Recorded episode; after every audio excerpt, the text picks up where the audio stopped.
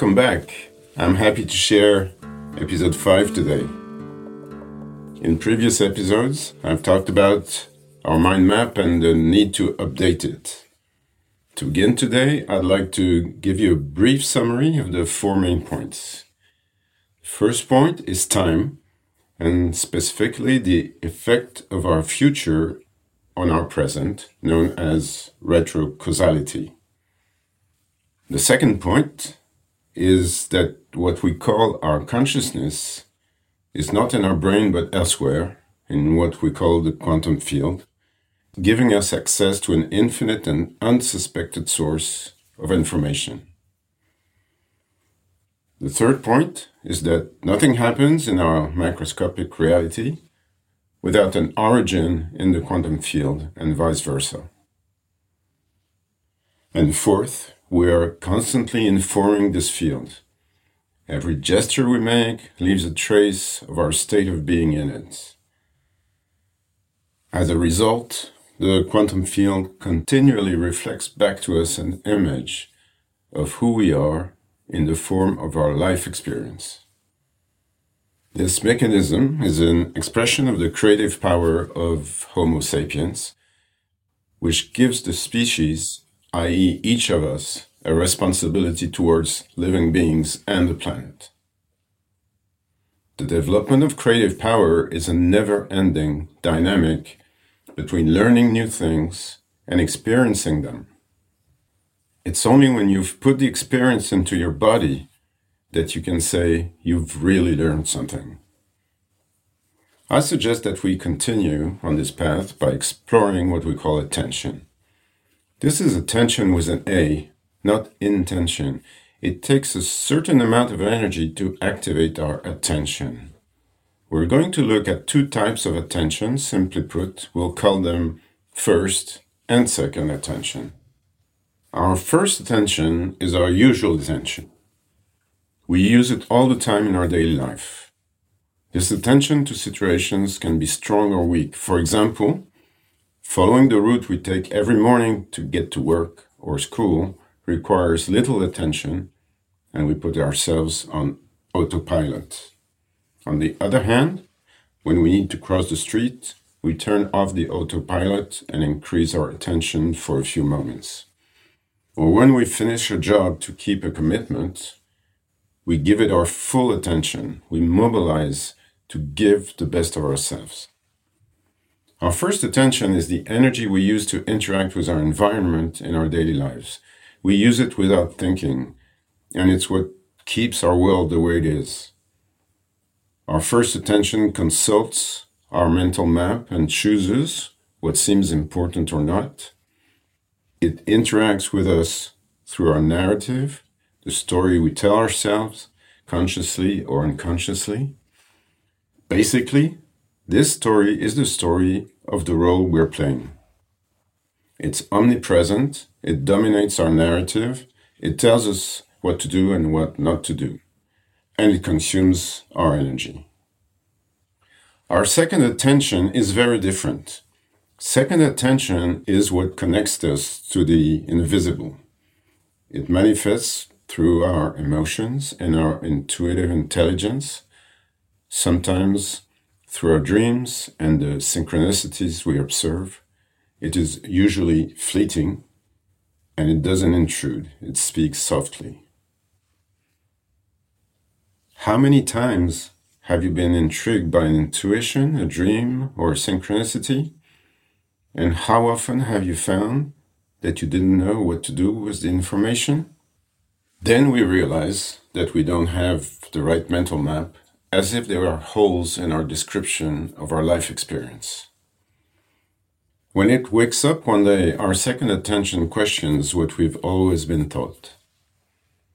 It is interested in direct perception of the information that surrounds us without the filter of words and their agreed upon meanings. It gives us access to subjective knowledge, allowing us to know things without the need of, for explanations. Our second attention is in the realm of poetry, dreams, vibrations, and intuition. our second attention recreates the mystery around us and re enchants our lives. I think this is a good time to tell you about the allegory of the bird of freedom. The bird of freedom has been poetically described by a line of shamans whose origins go back to ancient Mexico.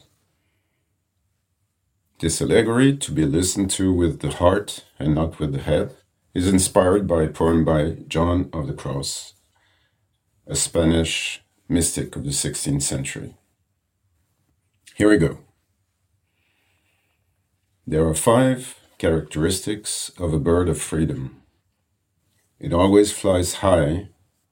It tolerates no company, not even its own kind. Its beak points to the stars. Its color is indefinable, and it sings softly. This bird of freedom flies in large circles, regularly over each of us offering us to take us under its wing. If we don't pay attention, it eventually gets bored and never flies again. In fact, this bird of freedom is always there. In childhood, we're all very aware of it, but as we grow older, we're the ones who can close ourselves off to its messages. Think of this bird as a metaphor for a new interlocutor. Let's call it our heightened awareness, our heightened consciousness. It gives us access to direct knowledge and guides us along the path. But beware, its passage is like that of a soap bubble. It's there, and in a second, it's gone. This heightened awareness is our second attention. Plato can also help us clarify what these two attentions are with his allegory of the cave. He tells us that we are all immersed in a dark cave, that what we perceive as reality is actually an illusion. We perceive only the shadows cast before our eyes by a being standing behind us. We can assume that this being behind us is our ego, filtering the energy of the quantum field. It presents us with its own interpretation of the energy circulating around us or the information we are bathing in, if you will.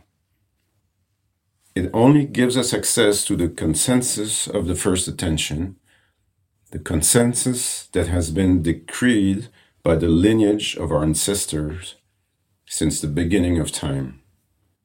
An unchanging consensus, because whoever tries to change it is immediately stopped by the hardness of the perceived world a hardness reinforced by our senses and our beliefs. On the other hand, the moment I decide to leave the cave for fresh air, I become one with the energy. I become one with the silent space of wisdom. This is the encounter with the second attention. To summarize this episode, I'm going to focus on two suggestions that you may choose to follow. The first suggestion is to identify the peculiarities of the narrative created by each attention in order to recognize them. For example, the messages of our first attention are articulate and clear. I will do this or that, I must, I must not, or I know, I don't know. On the other hand, the messages from our second attention are much more subtle. Something attracts or bothers me, and I'm not quite sure what. My intuition suggests something, but in such a slight way that I ignore it. I observe a synchronicity, but I don't understand its meaning, and so on. You'll soon notice the differences in your story between primary and secondary attentions. The second suggestion is to take the first step toward integrating second attention into our storytelling. We can start with very simple things. For instance, when faced with an unusual situation, you can say to yourself, well, there's no such thing as coincidence, or notice the manifestation of the future in your life. It's a way of welcoming the mystery without trying to understand it. This is how we get used to walking on our two feet. In other words, interacting with our two minds. Another way of describing this is that our first attention comes from a conversation with our ego. Our second attention comes from a conversation with our superior consciousness or heightened consciousness. By the way, our ego doesn't like this idea of heightened awareness at all and sees it as a threat to its supremacy. Expect it to take a stand against it. In fact, it may already be doing so as you listen to this episode. This heightened consciousness is indeed a dimension of my being, but at the same time, it is infinitely greater than I am. So it must be approached with respect and humility.